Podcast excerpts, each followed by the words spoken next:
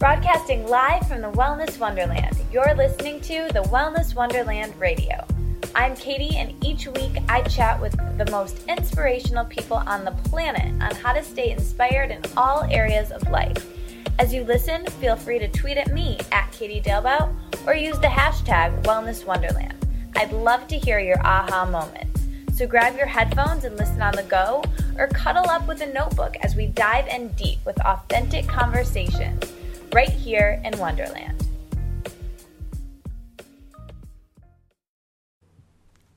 Welcome back, everybody. I am super excited right now because Shawn Stevenson is in Wonderland. Shawn is the mastermind behind the Model Health podcast, and he is one of the smartest and most articulate guys I've ever encountered in this wellness world and beyond it. I adore the way he presents information that's sometimes complicated and takes these concepts and makes them very easily understood and brings them in in a fun manner that's really unmatched by anyone else out there right now. And we are going to get into his background a bit today because he's really had a very interesting journey. But here's a little bit about Shawn before we dive in. So, Shawn has over 11 years of experience working with clients as one of the top nutrition experts in the country. He specializes in biochemistry and kinesiology and is the author of several books and programs, including The Fat Loss Code and The Key to Quantum Health. He's been so successful over the years, not because of his vast health knowledge and fitness knowledge, which he definitely has and we'll get into today, but really because he truly cares enough to help people and be connected with people in such an authentic, deep way. So it's awesome to be talking to you today, Shawn. Thank you so much for stopping by the Wellness Wonderland. I am so pumped to be here. I've, the Wellness Wonderland, first of all, the name of your show is incredible. I love it. I absolutely love it. Um, Thank you. It's really, it's my honor to be here today. Thank you. Oh my gosh, I'm so excited. This is going to be a blast. So let's dive in. Let's zoom the lens back and get started with your journey a little bit. I would love to know how you got started on this wellness path and did you grow up with health and wellness as being a priority in your life and how and when did you make that transition that is such a wonderful place to start um, what i've been finding over uh, the years that I've been doing this is that a lot of the the greats that are in this niche in this niche right now have very strange and uh, off, oftentimes kind of counterintuitive backgrounds yeah. getting into this field. And for me, that's definitely my story. I had no intentions on getting into health, and I had uh, really no desire to. Uh, my my childhood was a vast, uh, distinct difference from where I'm at today. Uh, I really grew up in a paradigm where you know my grandmother she loved me to death. You know, like that. She she raised me the first five years of my life, and uh, I'm pretty sure that she did all the spoiling possible that a child could get. I had my own little table and chair, and uh, I got to eat all my favorite foods, which was like fish sticks and uh, macaroni and cheese and things like that. And luckily, she snuck some broccoli in there every now and then, but she put some cheese on it to get me to eat it. You know, and that was great because you know I felt a lot of love, but at the same time, she she was setting up my my childhood habits to become my adult habits, and she had no idea. I'm sure that she was doing that because for me, and I'm one of the top experts in the world, but I didn't eat a salad until I was 25 years old because of this, you know. And um, so now it's been almost 10 years I've been eating salad, everybody. But because of those those habits, you know, um, I definitely have some good genetics um, because I didn't get hit with any major illnesses until uh, until my teen years. Because honestly, I mean, I was eating just fake food every day, every day, almost every meal. And um, what happened with me was I was doing a time trial. I was an athlete in track practice, and I was just doing a sprint. I was doing a time trial, and the iliac crest, basically the the top of my hip bone, broke off while I was running. Oh my gosh. And it's just like, what in the world? How does that even happen? You know, basically, yeah. I muscle and my bones were so weak that it came with it. And so I did the normal thing. You know, I went to physical therapy, worked with my coaches, got back, got, got back in the game. Uh, got fo- football was my real uh, focus. You know, I was just doing track to complement that, and just went on with my with my life until I was 20 years old and a still aspiring athlete um, with football and everything like that. But this is when things really really broke down for me, and this is when my life changed. I was diagnosed with something called degenerative disc disease and um, essentially my spine was deteriorating rapidly, and in, in, particular the disc in my back. And I went from being a normal guy, in my opinion, to not being able to walk and crawling to the bathroom. And um, every time I would stand up, I would get this. It's called sciatic pain. This sharp sciatic pain, so bad it felt like I was getting electrocuted every time I would stand up. Man. So that set me up for a lot of um, mental and uh, obviously physical issues as well. But here's the real kicker, and this is what I want everybody to really walk away. If you walk away with anything today, is the outcome from this story, which is my doctor, uh, the first doctor that I spoke with, he sat me down and he showed me my scans, and he told me that I had the spine of an 80 year old. And when I asked him, okay, so what do we need to do to fix this? You know, do, how can I get better? he looked at me like I was crazy and he said, There's nothing you can do about this. You have the spine of an 80 year old son. This is just something you're going to have to live with. And my brain, still by being such an aggressive character, I was like, There's, you know, I didn't register what he's told me. So I was like, Should I change the way I'm eating? Is this have anything to do with the way I'm exercising? What can I do? and he kind of got frustrated with me and he you know kind of scolded me and just saying like you know you're going to have to manage this it's not something you can change and the funny thing is he told me that this had nothing to do with what i was eating but then he wrote me a prescription to eat some pills right so that paradigm i got exposed to very quickly and it just didn't sit right with me so um, but needless to say a couple years went by two years two and a half years actually and I saw five other doctors. Well, I'm sorry, five total doctors, and they all gave me the same story. And luckily, I didn't have surgery because I, at the time, because I was so disempowered, I would have done it if just just so I can get my life back. Right. But luckily, had, I don't know, like some divine order was guiding this thing, and I didn't do that. And here's what changed, and this is what I want people to walk away with. It wasn't until two and a half years later that I stopped blaming everyone else and I stopped looking for someone else to help me. And I made the decision within myself to get well.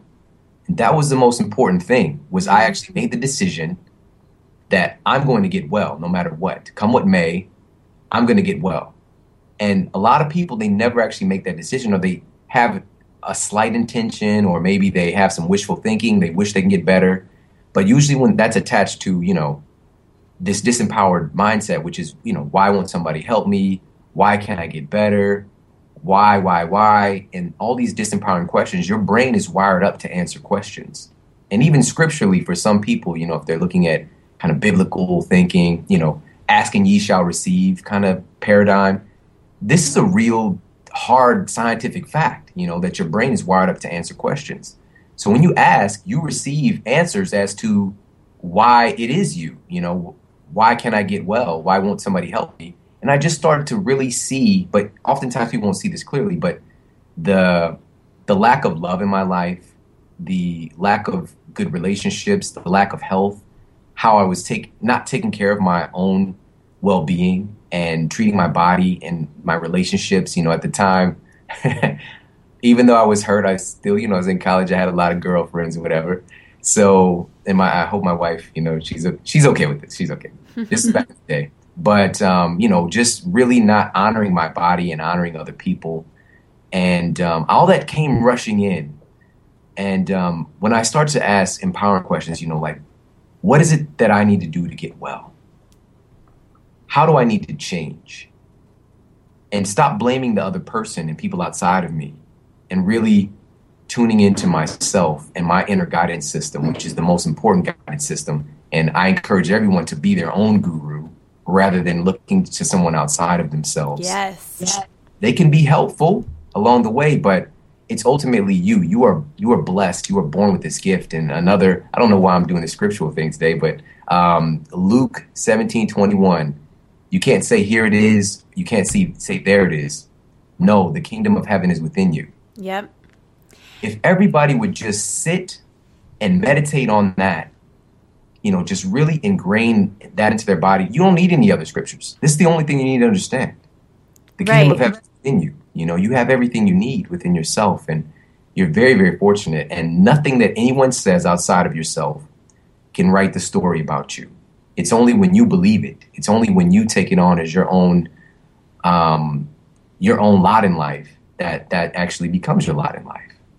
Right. And it's so funny because people were trained, you know, I think it's a society thing to think that all the answers are outside of ourselves. It's going to be the doctor that's going to cure you. It's going to be the nutritionist. It's going to be whoever. But really, you know, you're the one that's with yourself for the long haul, right? You know, you're the one that has the answers. You are the guru. You're the one that can empower yourself. And it's really funny that, um, you know, I, I talk about this with with my um, friend Carly, who I know you know, Shawn, and we talk about it all the time. That everybody comes to this conversation, people who are in this wellness world and want to help other people, often and almost 100% of the time come to it because them themselves have had a experience where they've had to heal something or they've had to figure out exactly what you're talking about that the answer is within them. And you know it's not a book. It's not a person. It's not a doctor. The the answer is within you. And that's i think the best message um, from your story. I love that. Yeah, there's a great there's a great quote that I like to share with everybody as much Yeah. as I can is that we teach what we want to learn. yep You know, so Absolutely. for myself, it and it's a continuous process. And you know, these wonderful books and and and talks and information is out there, but it's just to get you to turn yourself on, so that you can start to get out there and express yourself. And you know, um, for me, I was so passionate. What, let me make a, the long story short, which is after I made the decision to get well, six weeks, six weeks later, it was if as if nothing had ever happened to me. You know, there was no pain, there was complete functionality in my joints, and amazing I felt like a new person. But the thing is, I don't know exactly when it happened because I was so busy having fun and getting well and being expressive and living my life again that I don't even know when it happened. But when I went back and got my x rays and all that stuff, you know, the doctor, this is the same quote that many of my patients over the years have said to me once they go and see their doctor again is, I don't know what you're doing, but keep doing it right because he didn't have that. I mean, he couldn't rationally understand how did this man regenerate his spine, yeah you know? And the thing is, and for everybody, if anybody is dealing with an issue where they're lacking, um, you know, cartilage in their knee or you know meniscus or something in their spine, whatever the case may be, this is very simple principle. Your body works on a hierarchy of needs. Um, if you're not providing your body with the raw materials that it needs to regenerate your spine, it's going to be like robbing Peter to pay Paul kind of thing, and it won't be able to. You know, so for me, my body was so deficient in calcium. Let's say, you know, I was getting calcium, so I thought from processed, homogenized, pasteurized milk, but that's not the real stuff. Um, but I was so deficient in calcium, and my body needs calcium to build your blood, to build my blood. It needs calcium for that, for your blood to clot. So your blood is kind of a little bit more important than your bones, right? So your body's going to go ahead and leach that calcium from your spine and from your hips first, because those are the banks. And for me, I broke my hip, and my spine was degenerating. Huge catch tails, like um, warning sign right there that I wasn't aware of at the time because I wasn't this person then, or I was a different version of me, should I say.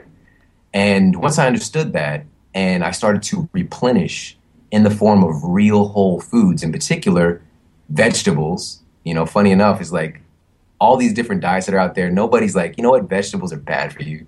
You know, there's no debate on right right getting the calcium in that form through leafy green vegetables and things like that. It really changed the game for me, you know, and it I regenerated my body by giving my body the raw materials that it needed, and it knew what to do. It knew what to do. And um, just yesterday, I just thought of this. um, because of what we brought up earlier, um, being your own guru. Yesterday, one of my old, I mean, this is from like six years ago, uh, clients called me, and um, it was actually her mother. Her mother was a client of mine as well, and her mother was going to have um, surgery to clean out her coronary artery on Friday, right? Because she had a scan done, and they told her it's ninety percent blocked, and you know this. The girl who called me, she was so worried because she knew once this once she has surgery, it's going to be a wrap you know, you're going to have a whole lifetime of problems.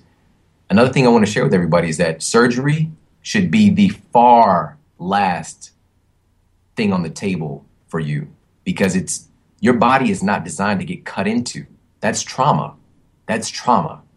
You know, in some cases, if there is a trauma that takes place beforehand and you need surgery to fix something, sure, that's great. But if you're a healthy human being, well, not, I mean, you might have an issue, but if you you need to exhaust all the natural possibilities first before you go and have any invasive surgery.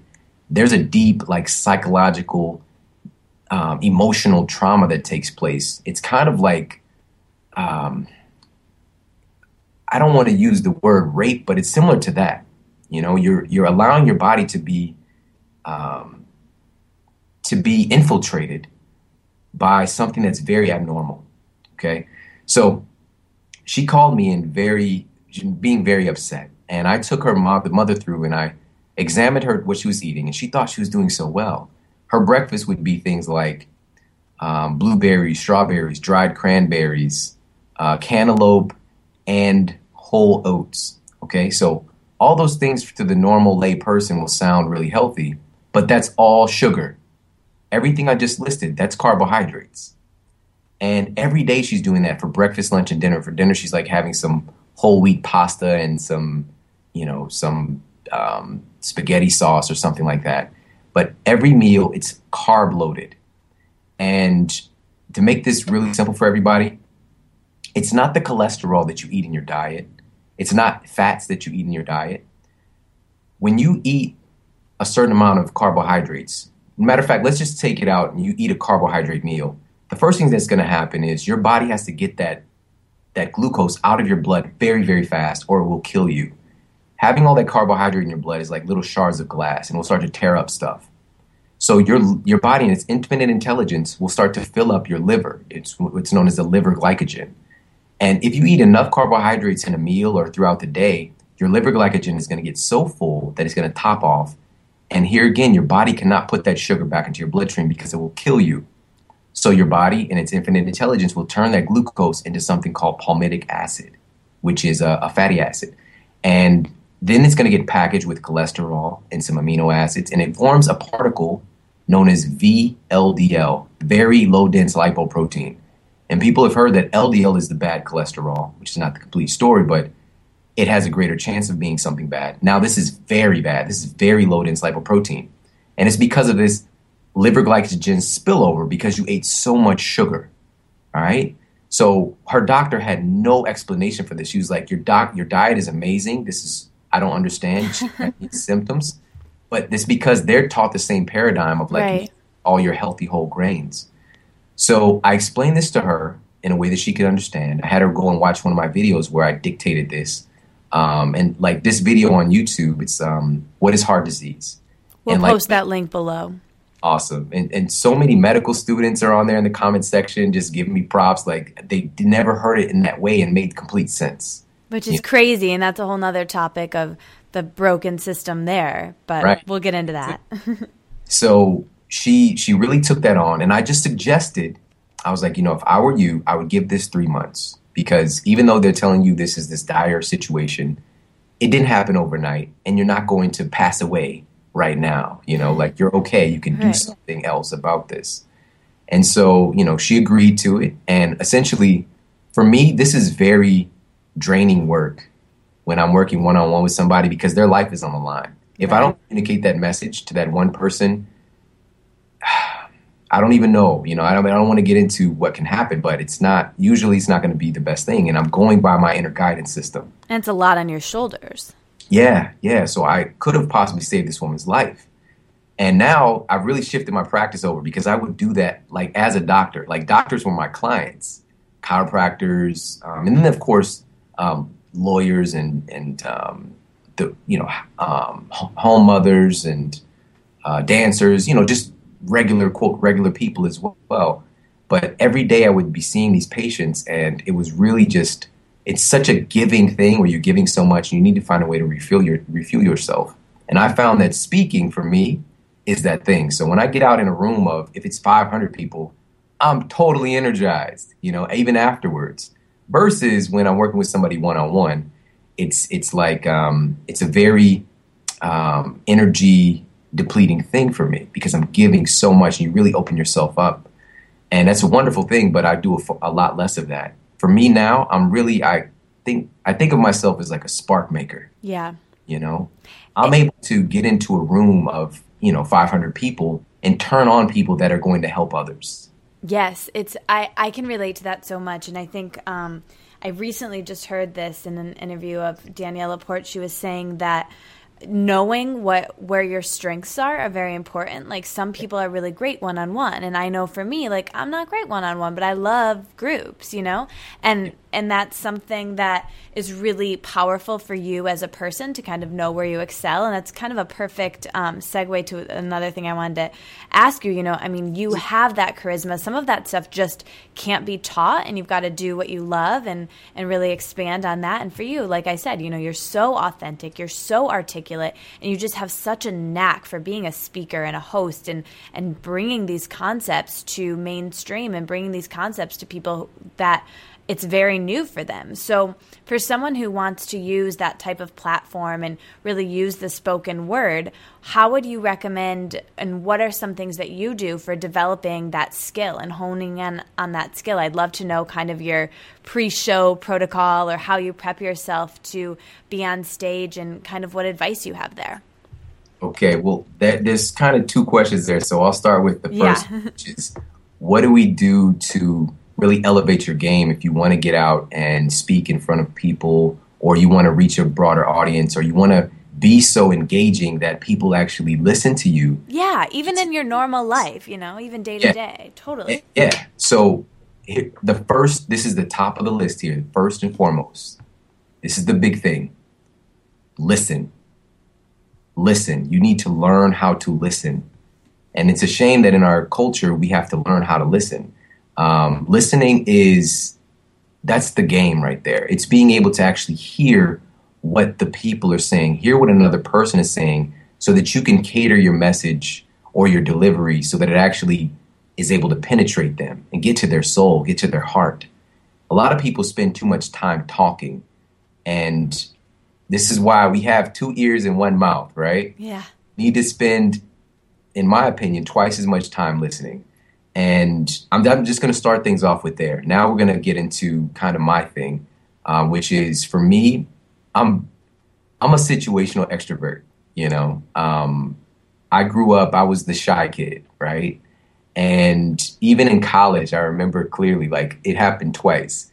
People saw me at the gym, and they were like in classes with me, and they saw me at the gym, and they were like, "Oh my god, you talk!" Like I seriously thought you were mute twice somebody said that to me. They thought I couldn't talk. and, you know, being that person, I really feel that um, whether you call it the divine or God, but God doesn't call the qualified, God qualifies the called. Mm. God doesn't call the qualified, God qualifies the called.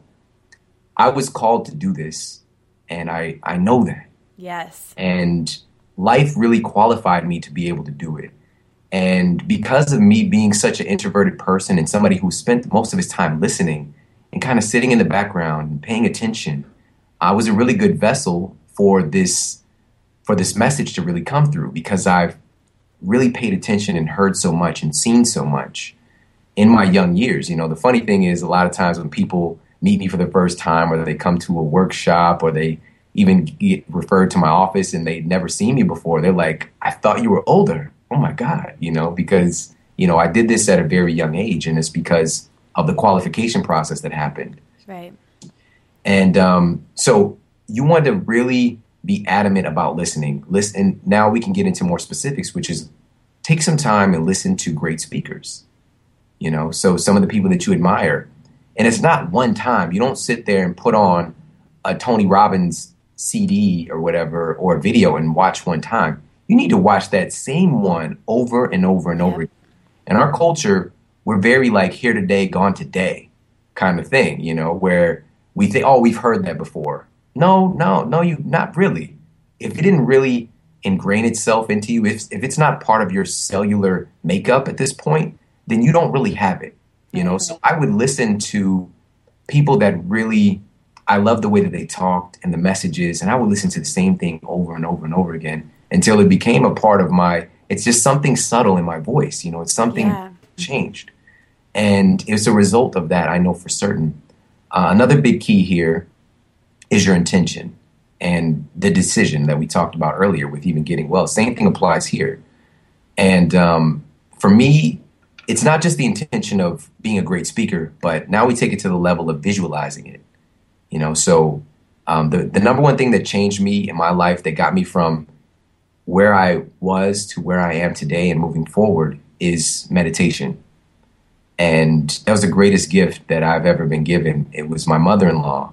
And I remember when I first met her, she literally, I think maybe it was the second time that I was around her.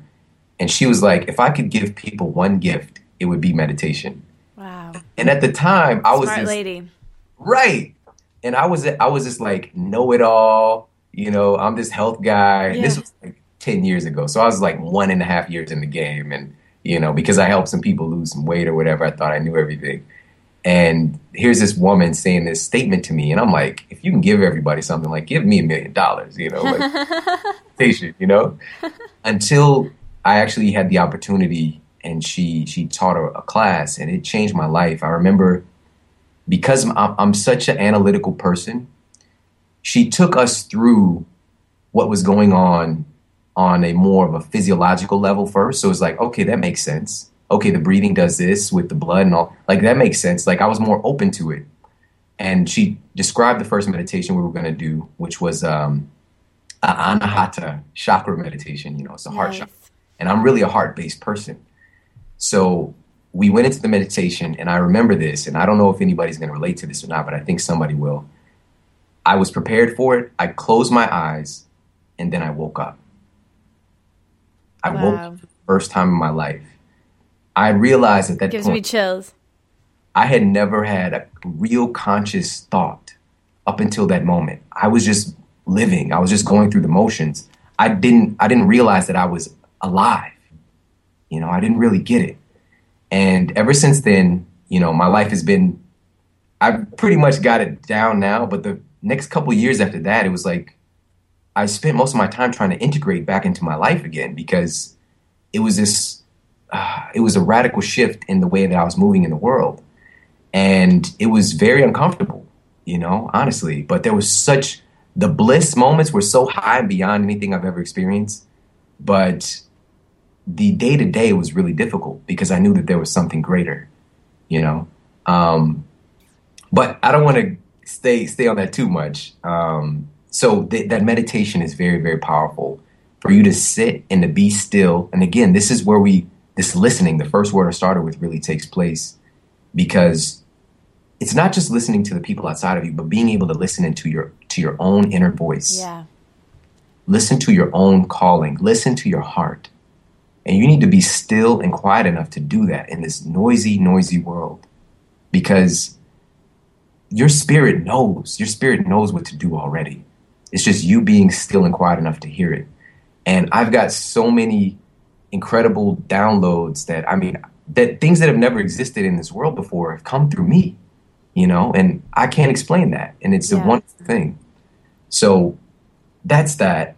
Um, and let me give you, you also asked about the pre talk. What do I do? Yeah, like, I want to know. Okay.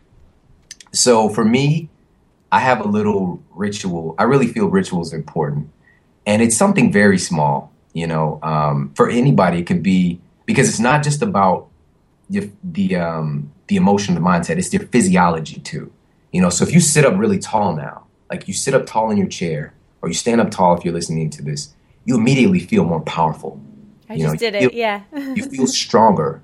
And, you know, depression is the opposite. You know, if you sit down real low in your chair and you slump your shoulders down and kind of put your head down, your your body starts to feel more depressed. Like your your your your emotions and your mindset starts to move towards more of a depression place. So before I do a talk or before I do an interview, even or before I do my show or anything where I need to be on, even before I write, I just kind of have this little thing. It's like a little warrior thing where I kind of jump up and down, kind of pump my fist a little bit, and it's this is my trigger. Like tells my body to be in a certain state, and my mind to be in a certain state, and it's just this little thing that I do. I love and, that. so I always do that. I did it before we got on today. Yes. So, I'm gonna start doing it now. so I do that, and also um, just being still. I'm already prepared because of my life. I really feel that people get tied up trying to be too perfect in giving their presentation that they miss out on the present moment, you know, and really allowing those gifts to come through you. So I sit and be still. I don't go through my paperwork or, you know, whatever it is, my notes. Yeah. I do that in before, before I do it, you know, but now it's time to just be still and I ask, and I've never shared this before. I ask that spirit will speak through me. Yep. And I ask that the words that I speak talk right through. And I've never I've never said this out loud before, that's why it's kind of hard to say that the words that I speak are able to reach through to the heart of everybody who hears my voice and helps them to become a greater version of themselves. So I would sit and just kind of meditate on that. It's kind of like my mantra. And I don't know how you got me to say I've never said it before. I love it. I love it. We're getting this special information and it's no wonder why you're so amazing because that that sounds great and it's it, it's it's like I always say that too, you know, sometimes when I say something that is profound or, you know, it's yeah. I'm a big audio learner. So, like you were saying before, I loved that uh, when you were saying, you know, listening to the same thing over and over. That's what I do to a T. Like, I'll listen to the same Gabrielle Bernstein lecture, the same Marianne Williamson, or the same you or whoever six, seven, eight times, you know, sometimes in a row daily. And it's like I haven't memorized completely, but it's like I get something new and different every single time. Yes. Not because it's changed, but because I've changed and I'm at a different point and I'm more receptive to hear it. And it's like when I do say something profound, I it's I don't know where it comes from it's something that just I'm like, oh my god, that was so good. Where did that come from? I have no idea, and I can't even take credit for it because it's something that came through. You know, meditation, prayer is the time to ask, and meditation is the time to listen, and that's when those creative possibilities can can come in when you sit and you're quiet and you listen. And I think that's really what you were getting at, and and that's why um, you know that that magnetism that you have for people when presenting information is so powerful because of the things you just shared. So that's really awesome. Awesome. Oh my goodness. Thank you so much. Yeah. Well, okay, so we've kind of gotten, I went a little out of order with my questions, but it's perfect. I want to get a little bit back to you, and I think we kind of got into this a little bit, but when did you decide you had been healing yourself from this condition, but when did you know that you wanted to make this into your career? And how was making that transition? Do you have any um, advice for people there? Absolutely. Um, again, if it's, if this is your path, then it will be presented to you you know, because I was in this state and I was just, I was feeling life, I was getting well. Somebody came up to me because I was at the time I was at my university, I was still in school, and someone came up to me. They saw the transformation that took place because it wasn't just something that was internal. You can see the physical change outside of myself right. because, you know, I was probably 50 pounds overweight at the time, and I had lost about 30 of that just in those six weeks. And for me, I'm a naturally kind of slimmer guy. You know, like I really have to work hard to put weight on. And, you know, it's a higher quality problem, I guess. But, you know, as soon as I started to get active again, as soon as I started to do the things that my body, my genes expected me to do, um, that weight just came off of me. And people saw that. And um, so my first client came up to me and they just asked, "Can I help them? Like I saw what you did, and can you help me do this?" And that's when everything started. You know, like the universe presented presented the people to me, And it's like I wasn't looking to help anybody. I didn't even know yet that that's what I wanted to do. But as soon as I started to help the first person, I fell in love. Yeah. You know, so that's when it all happened for me.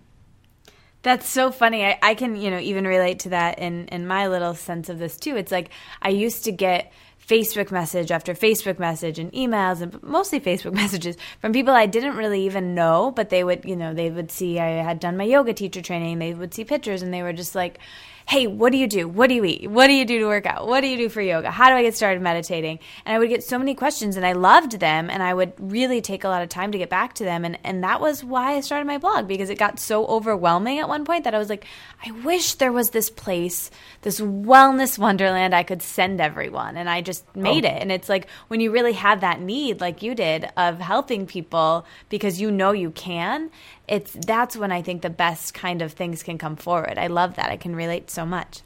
I totally agree. And, you know, because of you stepping up and saying yes to it, that's why I'm here today. You know, right. like created this container for all this awesomeness to be put into, you know, and that's a wonderful thing. And you actually brought up something I've never said this before either, but you were getting all those messages, and I get so many messages and wonderful emails um, every day and I've had a lot of trouble getting back to people now because I put so much into it.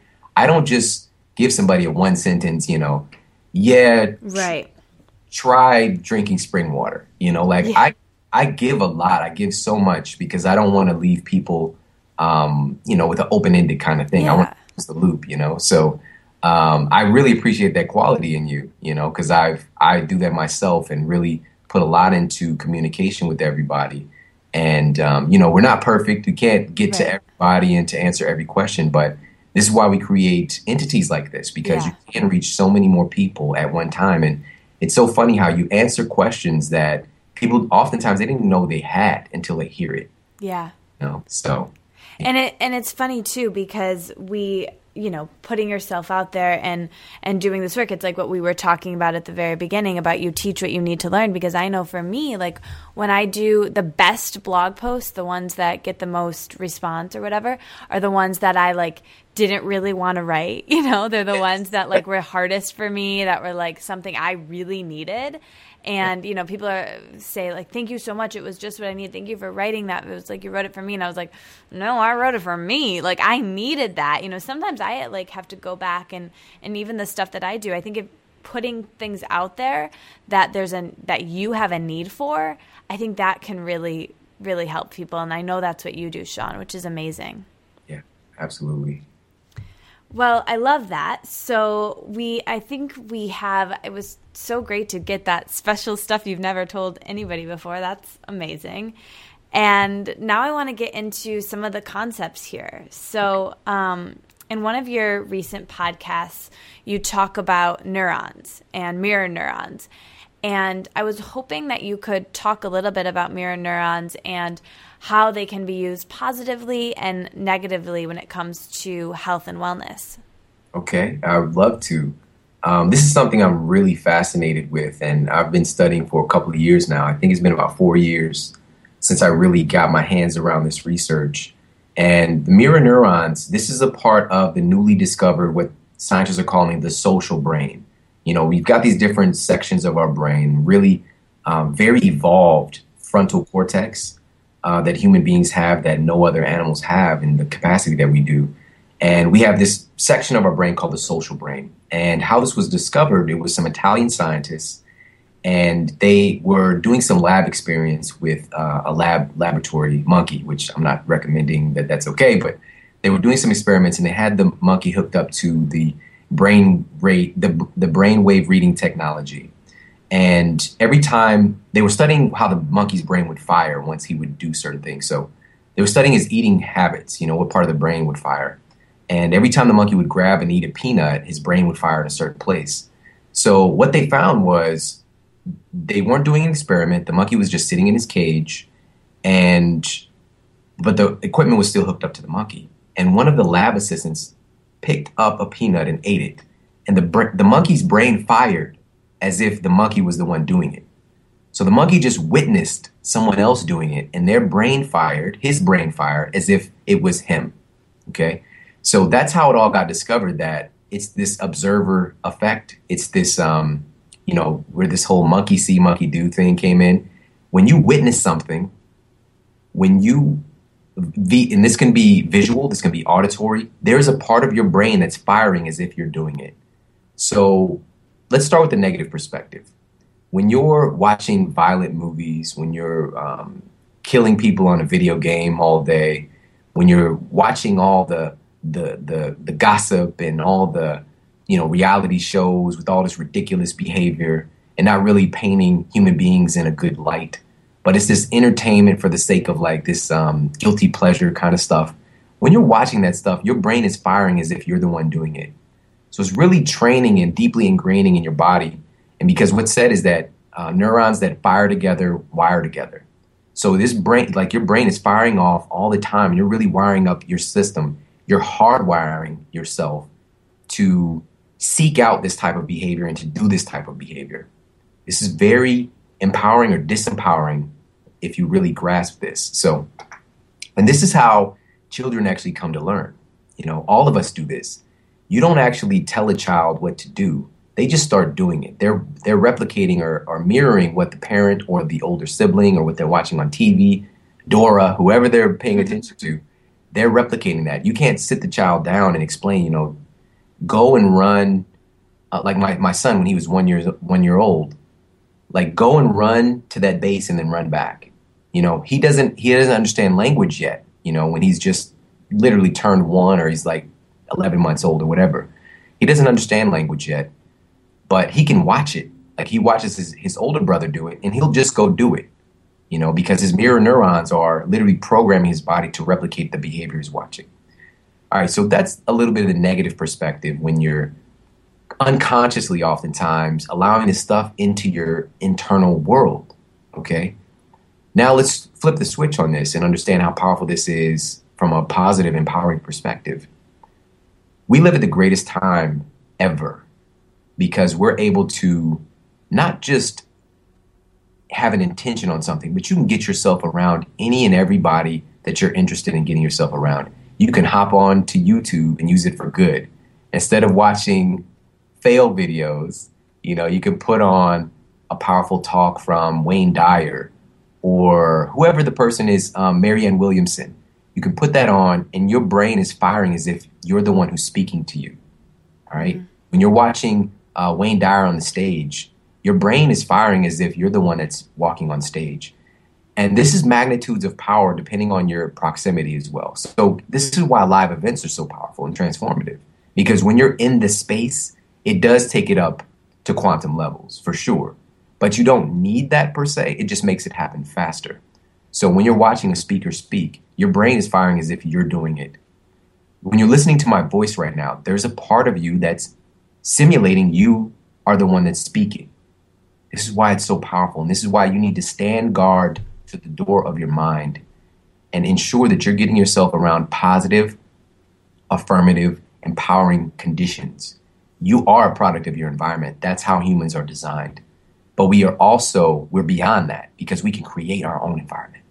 Mm. This is what makes humans. So, so, understanding this, this is your call and your duty right now to make sure that you're like we've got this big um, launch coming up. It's January 9th. I'm doing a free live webinar. People can head to my website and, and they can check it out. Yes, we'll have all that below too.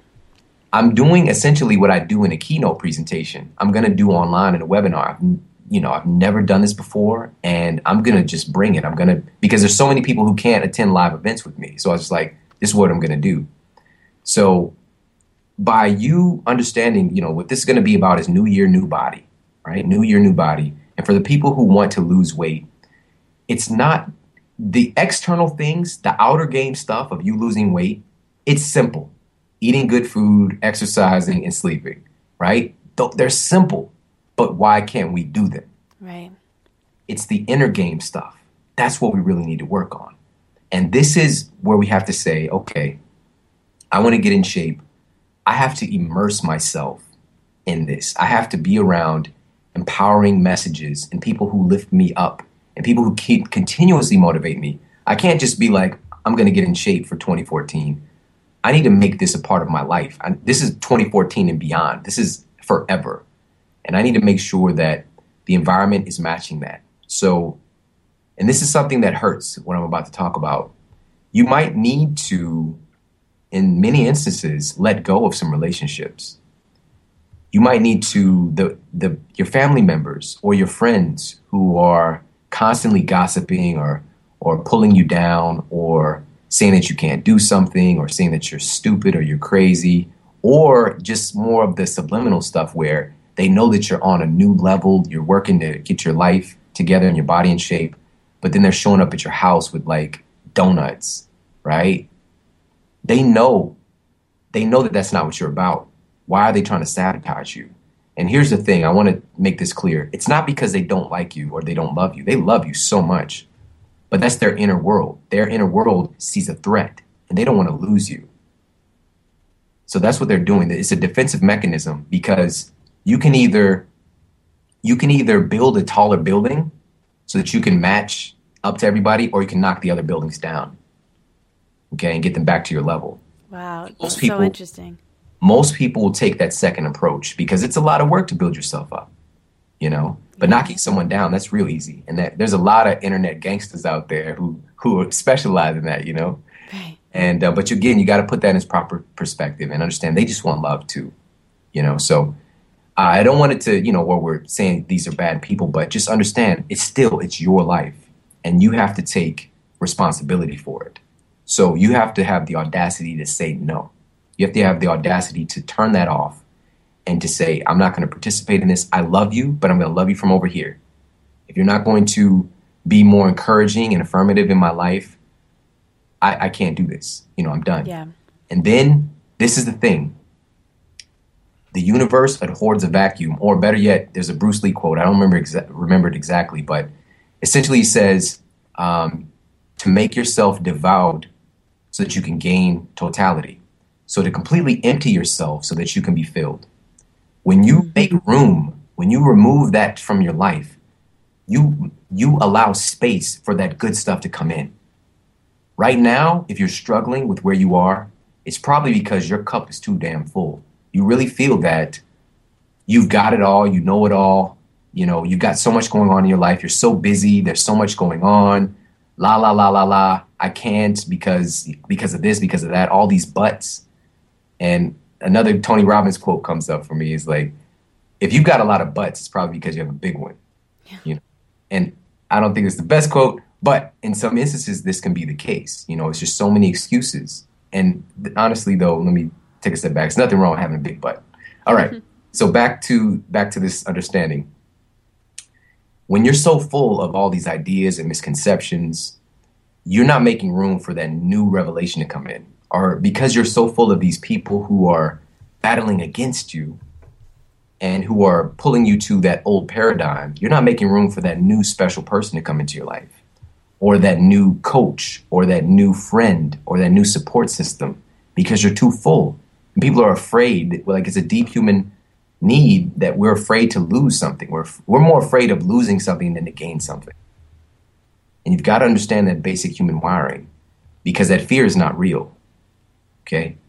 You lose, when you lose something, you really are gaining the world.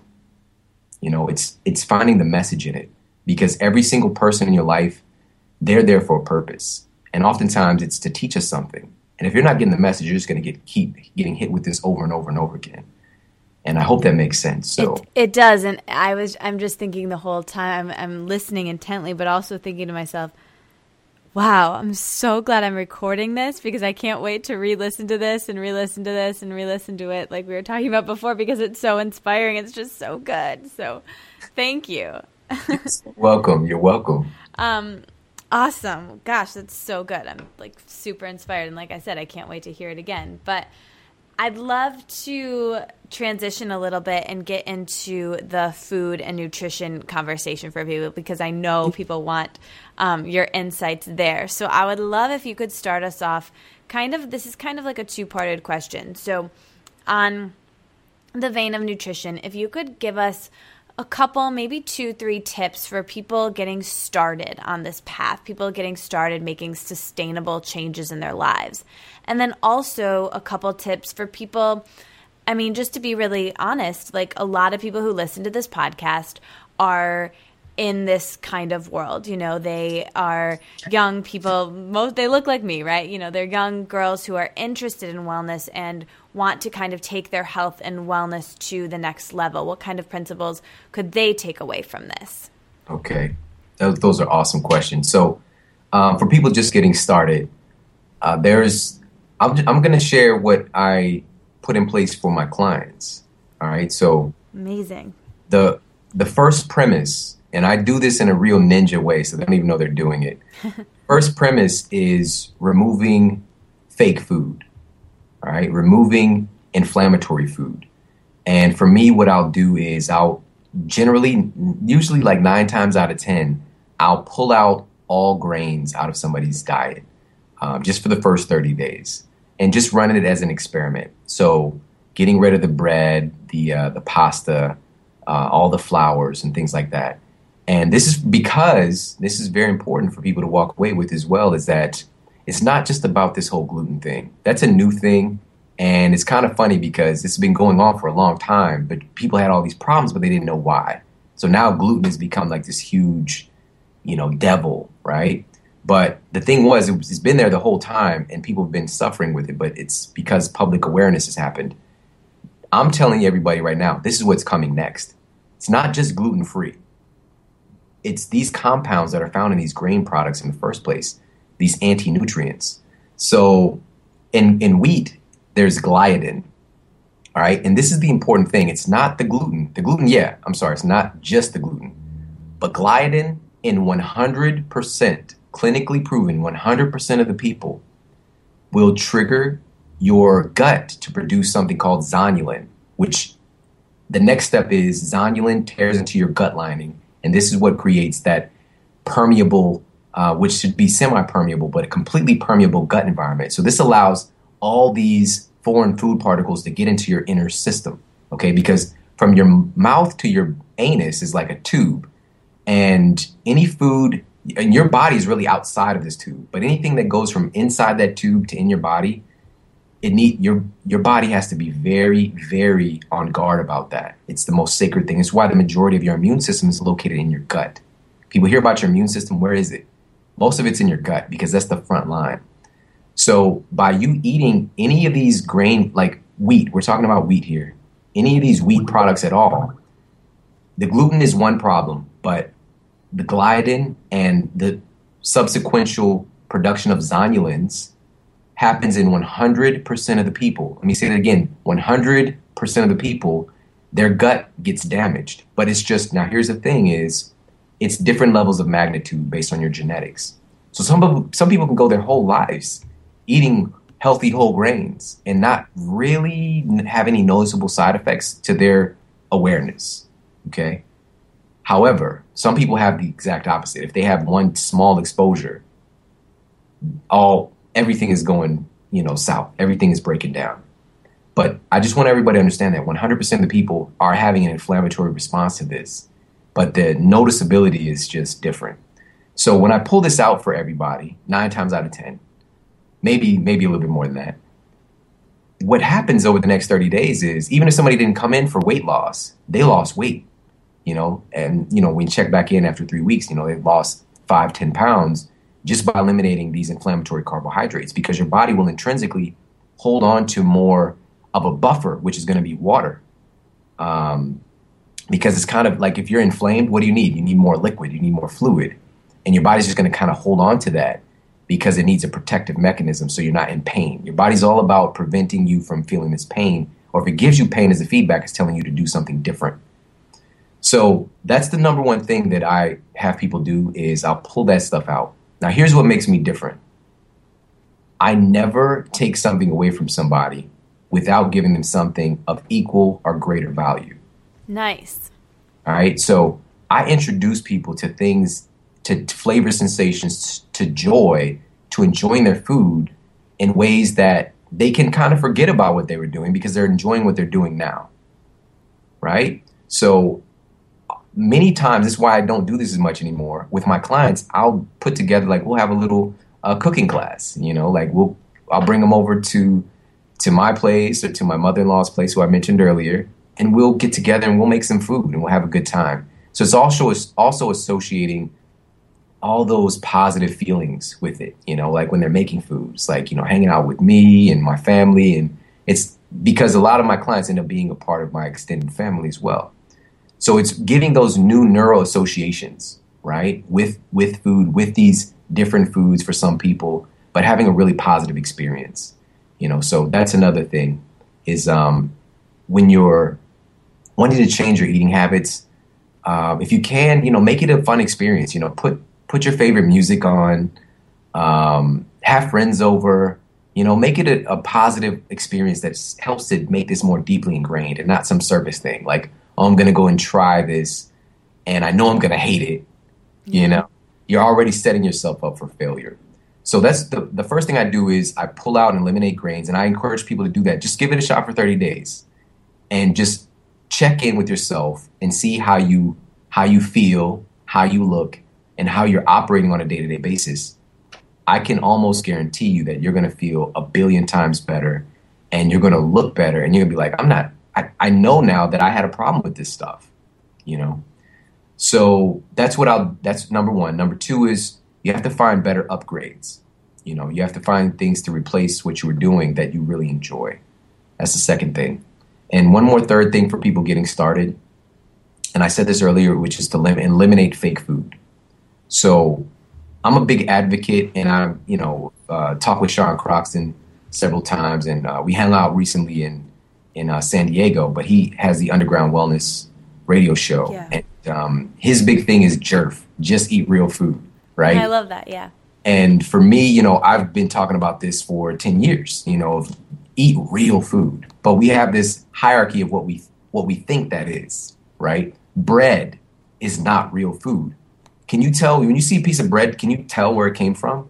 Like can you actually look at it and see like if you were from another planet or you're from an indigenous hunter-gatherer tribe and you see a piece of bread, can you actually tell where it came from? It doesn't look like the wheat.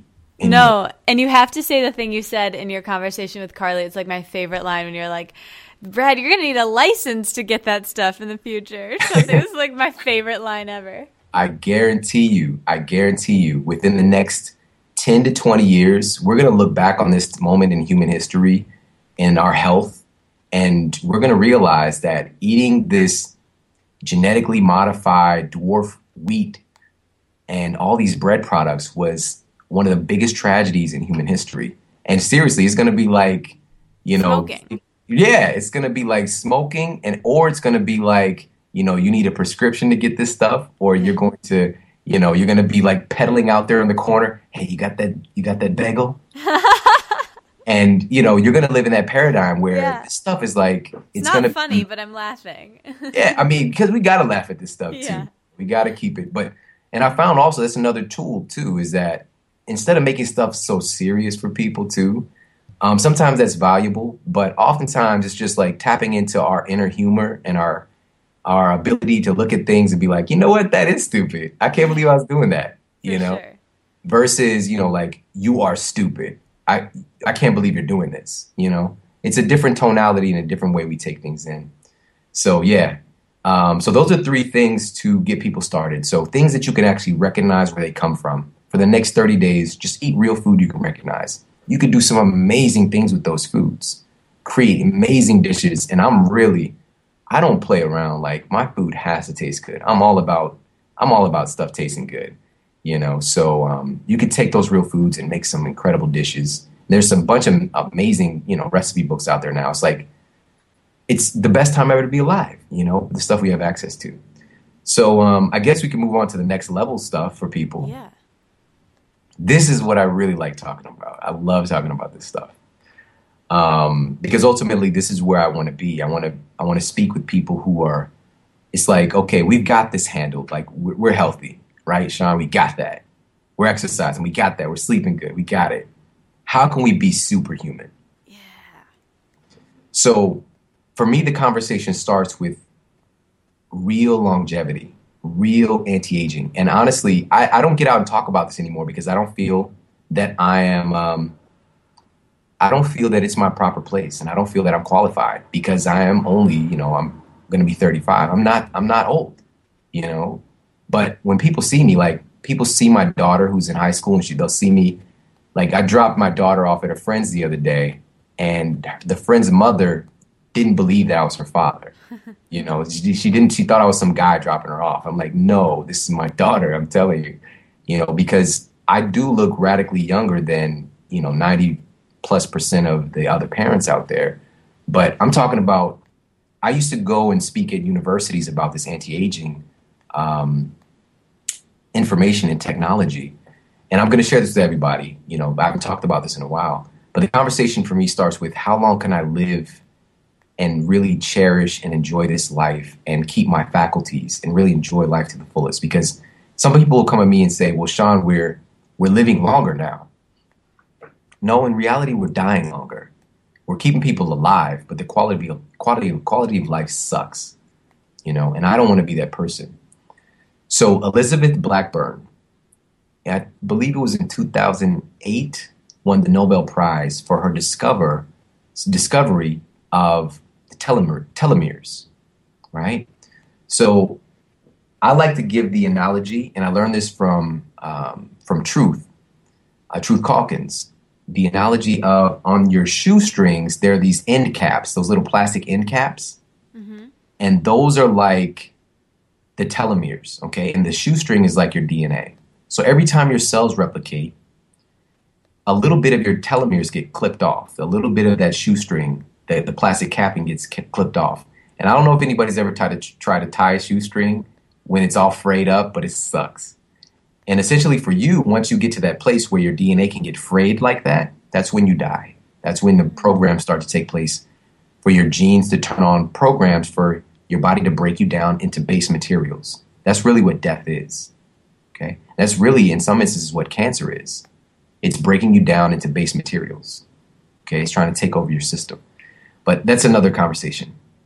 Okay, so these telomeres are the closest thing we have to a biological clock. Like we actually can tell how long we're going to live based on the function of these telomeres.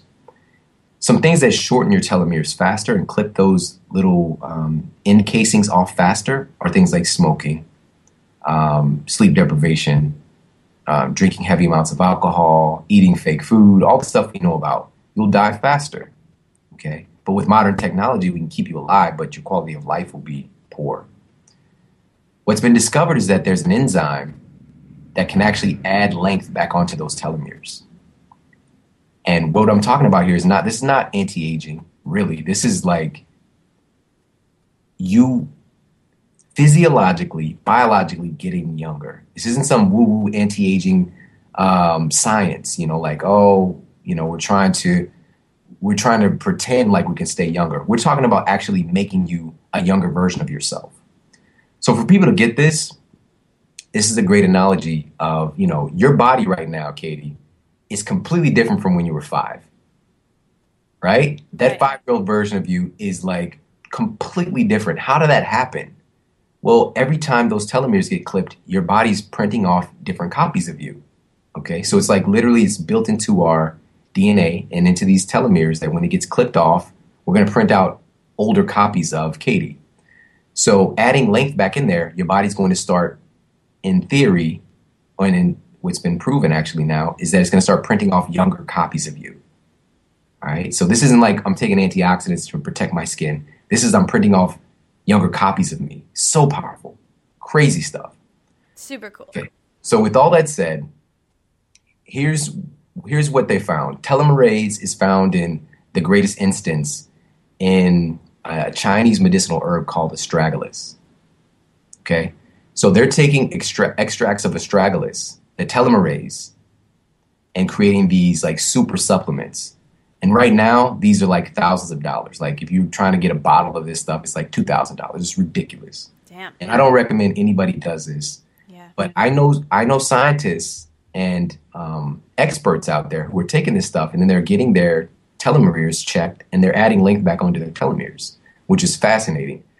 So eventually, that science is going to be more available to the to the public. Cool. But right now, I mean, I can't in in all honesty say that just taking astragalus is going to do any of this for you because it's such a small, small, small amount that's in there. But the the, the Chinese herbalists, the um, the ancient Chinese herbalists, understood this anti-aging medicine to a great de- degree, and I really feel that the magic is in the combination of these things. So making these tonics, you know, things like um, the reishi mushroom, astragalus, uh, goji berries, which goji berries have this um, sesquiter- uh, oils, these compounds that trigger your body to produce more human growth hormone. And that in of itself, that's the anti-aging, um, not anti-aging, it's the youth hormone. You put it like that. So this is what changes when we're like a kid with all energy and then things start to go down is we have a far less amount of production of human growth hormone. So combining all these things together, and I don't know the exact formulas, you know, I don't know. But you got to play with this stuff and to find out which tonics really do it for you. You know, because if you're living in a way that you're eating real food and then you're combining that with the wonderful medicines, the plant medicines that we have access to, you can live an extremely vigorous, vital, healthy, beautiful life. You know, so um, I'm so I'm just gonna say next level, look into astragalus. Um, look into goji berries, but find out how to use them. You don't just snack on them. That's not what they were intended for. There's kind of you need to make them into teas. You know, and they're they're cool as a snack, but that's not where the real magic is. Yeah. All right, and um, reishi mushroom is another one, very documented to be um, like one of the kind of immortal things, like the food of immortality or herb of immortality. Um, reishi, and um, I'm just going to leave it at that. Look into those three things. If you're looking to go to the next level, um, are where it's at. yes. And I'm going to give one more small tip here. Yeah. Next level is optimizing your sleep. Right? This is something that in our world today, we're trying to evolve past it, but it's going to take, you know, thousands of years for us to evolve to require less sleep. That's a big part of our longevity is a good night's sleep. And every, you know, every now and then it's okay, but it's what you do consistently. Because this is why is that when you're sleeping, this is when your body is in a very high, what's known as a um, a, a high anabolic state. Your body's in a very strong anabolic state when you're sleeping. Anabolism means the building up of you. If you're awake, it's catabolic, period, unless you're in a deep state of meditation. That's anabolic as well. So, deep meditation and sleep. This is when your body's producing all of these anti aging, quote, anti aging hormones. So, if you're skipping on the sleep and trying to exercise more to look good or trying to, um, you know, you're up and, you know, running around, you're doing another yoga class, that's not where it's at. You've got to make sure that you're getting your, your sleep, your ideal sleep. And for everybody, it's going to be different. But generally, humans, it's seven to nine hours of sleep. And I used to, I mean, I got by on like four or five hours of sleep, especially when I was eating just 100% raw food for a couple of years. And I felt awesome, but I hit a wall. And it's just because, you know, when your body's not digesting food, it can put more energy into rejuvenating you. But there was just something missing. It was something off about my reality then. When I started to really pay attention and honor my sleep, I got my room blacked out like it's a cave in there. Um, I have all these other little strategies, and I did a podcast about three episodes about sleep, improving your sleep, 21 tips. You know, so um, there's so many things that you can do to optimize your sleep. And the last tip I'm going to give is specifically there's certain hours that you sleep that your body is shown to give you the most bang for your buck. And those are between the hours of 10 and 2. But honestly, because humans play with the time zone so much, I don't even know what those are anymore. You know, but it's just getting to bed earlier, you know, early to re- early to rise kind of concept. Um, that's where the real magic is, I, in my opinion. But you know, some people they're just wired up differently, and they're like, you know, I'm a night person. That's conditioned. You know, it's a conditioned thing. Um, but if you're on fire and it's a time in your life where you're just you're so motivated that you know you staying up working on your vision and your dreams, go for it. Have at it. But just understand in the long run, if we're looking at next level, being here for you know 120 plus years, but still being able to get busy with your wife or your girlfriend when you're 100. You know, um, wife, girlfriend, or boyfriend or husband. Mm-hmm. All right, so whatever it is for you, then we need to pay attention to the sleep thing. Okay, yeah. so. Nice. Okay. Well, this has been amazing and the time has flown by, but I have to end with some quick fire questions to get personal with Shawn. Are you ready for them? I'm ready. Bring it on. Okay. So just say like the first couple things that come to your mind. So, favorite color? Blue. Favorite health product? Vitamix. And this is like my favorite question to ask people because it really gives like a glimpse into your life. So, could you tell us, walk us through your morning routine, maybe the first three things you do when you wake up, and any specifics on why that's important for how the rest of your day goes? Okay. All right. Um, the first thing I do upon rising um, is I drink water. That's the first thing I do. I head right to the kitchen and drink about, you know, 24 to a liter of water. And I'll usually have something fun in there. Maybe I'll do, two, I'll split it in half. The first half will have like, uh, what did I do today? Camu camu berry, um, which is a very strong, the highest source of vitamin C of any known food. Uh, a little bit of lemon, go in there, and some MSM, which is methyl sulfonomethane. And um, I'll, I'll drink that down, and then I'll follow it with another you know, say that was 20 ounces of water, I'll follow with another 20 ounces. Like I really get hydrated in the morning. And if you really hydrate yourself in the morning, that leads to a nice bowel movement. So I'll drink water, then I'll go to the bathroom. You know, it's like I train my body to do that. Yeah. And to start your day clean and pure like that on the inside is awesome. So that's the second thing I do. I go to the bathroom using my squatty potty. I don't know if people know about the squatty potty but it puts you in the, a better, proper pooping position. It's a little thing that goes next to your toilet. It's really cute. So we'll put uh, the link for those below too. Okay. so I drink water, um, use the bathroom, and then the third thing I do, the next thing I do is meditation. So then I go and uh, I sit quietly, and uh, sometimes I'll play some music. Well, mo- most of the time now, I'll play some kind of background, very very soft music, and um, I'll meditate for now it's really because I spent so much time. I used to meditate at least 32 minutes every morning for a couple of years, which I can't believe. Looking back on it, I did that. It was amazing. But it really trained me. So now it's like if I close my eyes for one minute, I'm deep in it. So because I've got a small kid now, like my the time thing is way different. So um, 10 minutes is amazing. And so I'll do 10 to 20 minutes of meditation and um, yeah, that's how I start my day. And then after that, I'll do some mobility work. Um, it's wintertime now, but during the spring, summer, I'll get out and walk for 20 minutes, listen to a podcast. or, um, but now I'll do a little bit of rebounding and do some mobility work. And that's how I start my day. Nice. That sounds lovely. So now taking into the the rest of the day. So what is kind of your food routine? Some non-negotiables, some foods you have every single day. Do you tend to eat 3 meals a day? Do you tend to have one larger meal? What's kind of what's working for you right now?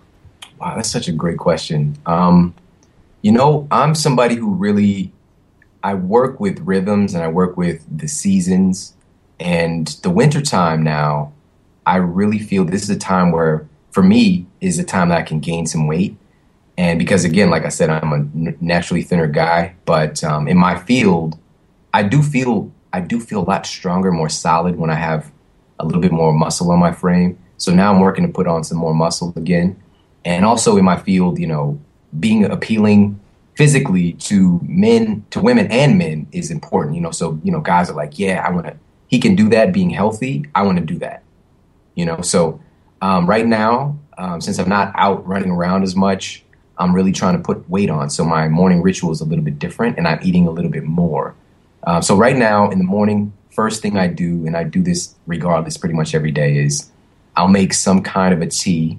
Um, the last couple of days, it's either been rooibos or uh, yerba mate or Japanese green tea as a base, and then I'll get a nice hot tea going, and I'll put in my Vitamix some coconut oil, some MCT oil, which is um, concentrate of caprylic acid from coconut oil, some powerful stuff. And then I'll put in some chaga mushroom, We'll go in there. And then I'll pour the hot tea on top of that. Sometimes I'll put a couple of drops of uh, English toffee stevia in there. Mm, so good. And, yeah, and then just blend it up, and I've got like a nice mocha, and I'll have that. And then maybe an hour later, I'll actually have something a little bit more solid. Um, some days it'll be, you know, like um, some an omelet with a bunch of veggies and mushrooms. And uh, I like to eat fermented foods whenever I have any any type of animal foods like that. So I'll eat some sauerkraut or some kimchi, and then uh, maybe have some other vegetables with that, or maybe some avocado, or some kelp. Um, or today, and this has been part of my. I only do this when I'm trying to gain weight. So um, if you're interested in gaining weight, then do this. If not, you might not want to do this because it puts size on you really quickly. Is um, I'll do raw eggs in the Vitamix. I know it sounds gross, but it actually it just tastes like eggnog. It's really really good. Um, raw eggs, chia seeds, soaked chia seeds to give it some um, some of those nice fibers I like. Um, I'll put my protein powder in there and a little bit of the MCT oil, and I'll blend that up. And yeah, that's really working well to put some weight on me. Um, so it's kind of like that Rocky paradigm, you know, where I'm drinking the. Uh, but then you're also getting so many wonderful nutrients in those eggs. You know, the uh, the vitamin D and all the amino acids that are going to come in that raw form, and it tastes really good. But that's what I'm doing right now to gain weight. I don't normally do that, but um, that's been a, a, part of my regimen. Um, so, and then for lunch, I'll usually have some kind of a salad uh, with just loaded with veggies and um, things like pumpkin seeds and um, maybe a little bit of chicken, um, olives. I'm really I'm really about fats, so I really love olive olives and avocados and uh, olive oil, and then maybe because again I'm trying to gain weight, I'll have um, some raw nuts that are soaked and, and sprouted. So I really like living intentions nuts. They're so expensive though. We do we have a dehydrator, to make them ourselves, but they're convenient. So I'll have a pack of that. That'll give me another 400 plus calories of real food. Um, garlic, garlic, and uh, rosemary is the one I'm into right now. And then for dinner, um, I don't know if I should be going as far with this, but no, uh, it's great. I'm I'm super interested. So for dinner, let's see, what did we do last night? And for dinner, it's always something different. Um, we really like the crock pot, you know. So like having some kind of a stew, um, or you know like enchiladas or something like that. But again, we're not having tortillas and all that. We're using uh, lettuce leaves as our little taco shells and things like that. And um, yeah, so that's pretty much how it goes for for me on a daily basis. Yum, yum! It's not you're making me hungry. um, so now I'd love if you could walk us through kind of your evening rituals. What are your favorite ways to relax and wind down to really promote that great night of sleep? Okay. You mentioned a couple of those already, so. Yeah. Well, my world has changed since having a new baby. You know, I've got two older kids, and my life was way different when they were little. But my my babies changed the game because the evening for me would be at least an hour of reading before I went to bed. Now it's maybe twenty minutes or thirty minutes, and this is kind of strange. But if you listen to the podcast on the sleep, you'll understand this. But I I've been getting in the habit of wearing these um, orange tinted shades at night because um, it blocks out um, the kind of daytime spectrum of light that is going to trigger your body to secrete more stress hormones, more daytime hormones. And you know, we do have lights on in our house. You know, I've got my other kids running around. So I wear these shades and I just kind of do my normal thing at night. I'm usually talking with my wife, playing with my kids, playing with my son, talking to my son. Um, whereas before it was reading and just more quiet time. But then once we put the baby to bed, I'll read for about 20 to 30 minutes. Um, I'll hang out with my wife and we'll, you know, we'll talk or we'll do whatever we want to do, you know, as grown-ups. And um, then I'll get ready for bed, which is for me, um, I'll do uh, just a, like a one minute meditation and just giving thanks for the day and for all the accomplishments and um, letting it go. I just let everything go. And then I uh, put magnesium on my uh, topical magnesium spray, magnesium infusion. Really, whenever I don't have it, I notice the difference after a couple of days, but it really helps to promote a deeper level of sleep. and then I'll, I'm I'm in, I'm asleep within like two minutes of getting into bed, you know, because of the ritual. I love that. Yeah, those are good ones. Okay, a couple more quick fires. So, favorite day of the week? Sunday. Favorite hour of the day? Nine o'clock a.m. Favorite vegetable? Brussels sprouts. Favorite fruit? Pineapple. Favorite meal you've eaten recently? Whoa. Um, wow. Oh my goodness. I eat so much awesome food. That's a tough one. Um, I have to say, my wife made this uh, honey mustard dressing recently that was amazing. So this salad was just mind blowingly delicious. Yum, that sounds super good. If you could have one superhero power for a day, what would it be?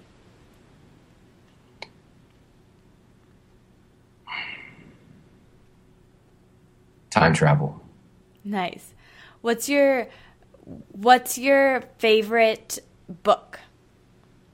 My favorite book Power versus Force by um, uh, Dr. Dawkins. Nice. I'm sorry, Hawkins. Nice. So, where would you like to see health and nutrition in, say, 10 years? Um, I, I definitely, I already see it that there's a transformation that's taking place in our country. Um, at the 10 year mark, we might be where the scales are tipping. I don't think that it's going to happen like super soon, because uh, I I'm sorry to say this, but I think things are going to get a little bit worse before they get better.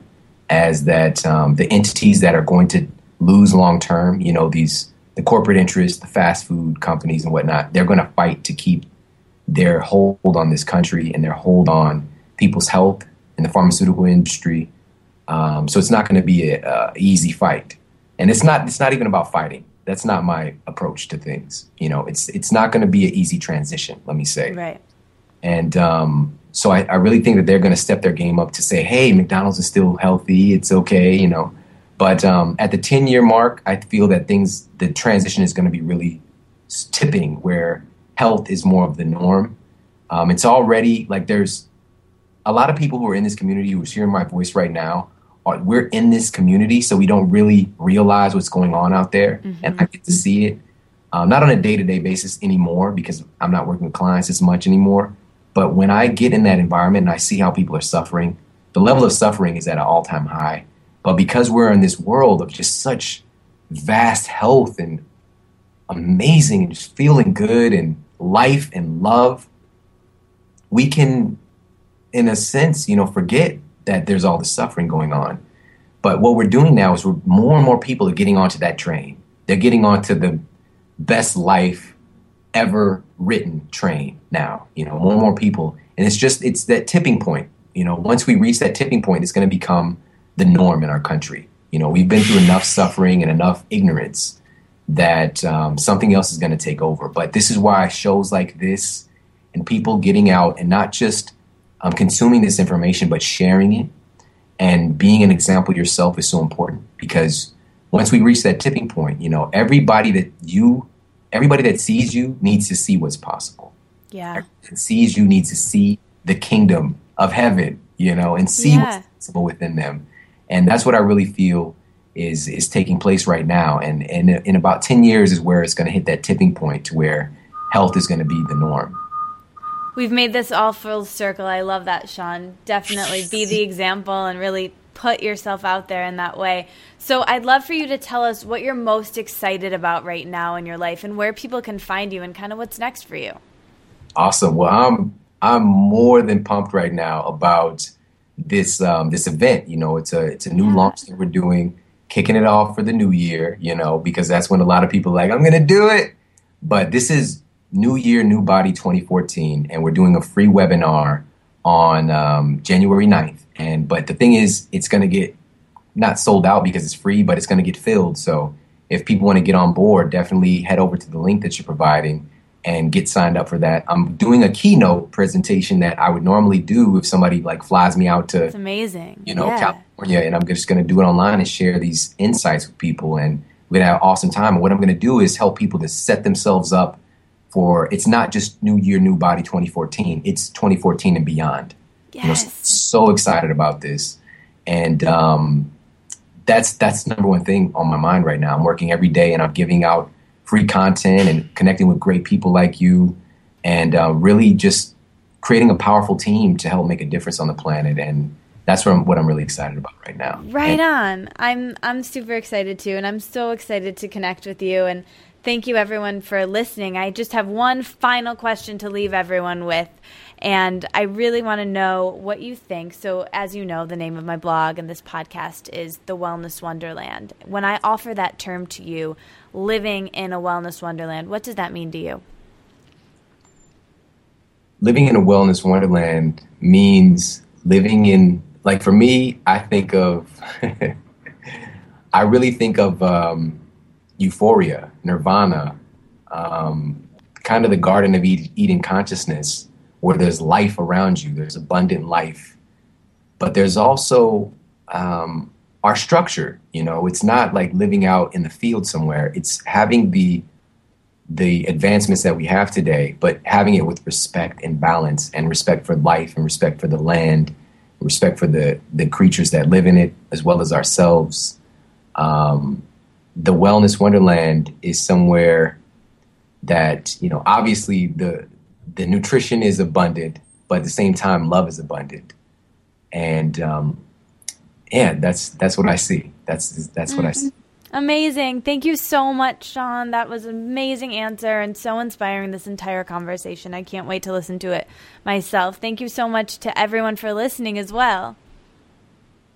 Yeah, thank you so much for having me on. And everybody can find me at the ShawnStevensonModel.com and um, also on Facebook at Facebook.com backslash Shawn Model. Amazing. Connect with him. He is amazing. He has such a wealth of information in his podcast and his site and everything he does. So all those links will be below and we will all stay in touch with Shawn because he's amazing, clearly. So thank you everybody. Thank you, Shawn, and have an amazing new year. Thanks for listening. You made it all the way to the end. I'll be back next week, but until then, let's stay inspired and keep this conversation going. So tweet at me at Katie Dalebout and our guest with your aha moments from this conversation. And like the Wellness Wonderland on Facebook so we can all hang out there and discuss how inspired we are and how we'll apply it in our daily lives. And never miss another episode or post from me by signing up for email updates on thewellnesswonderland.com. See you back in Wonderland.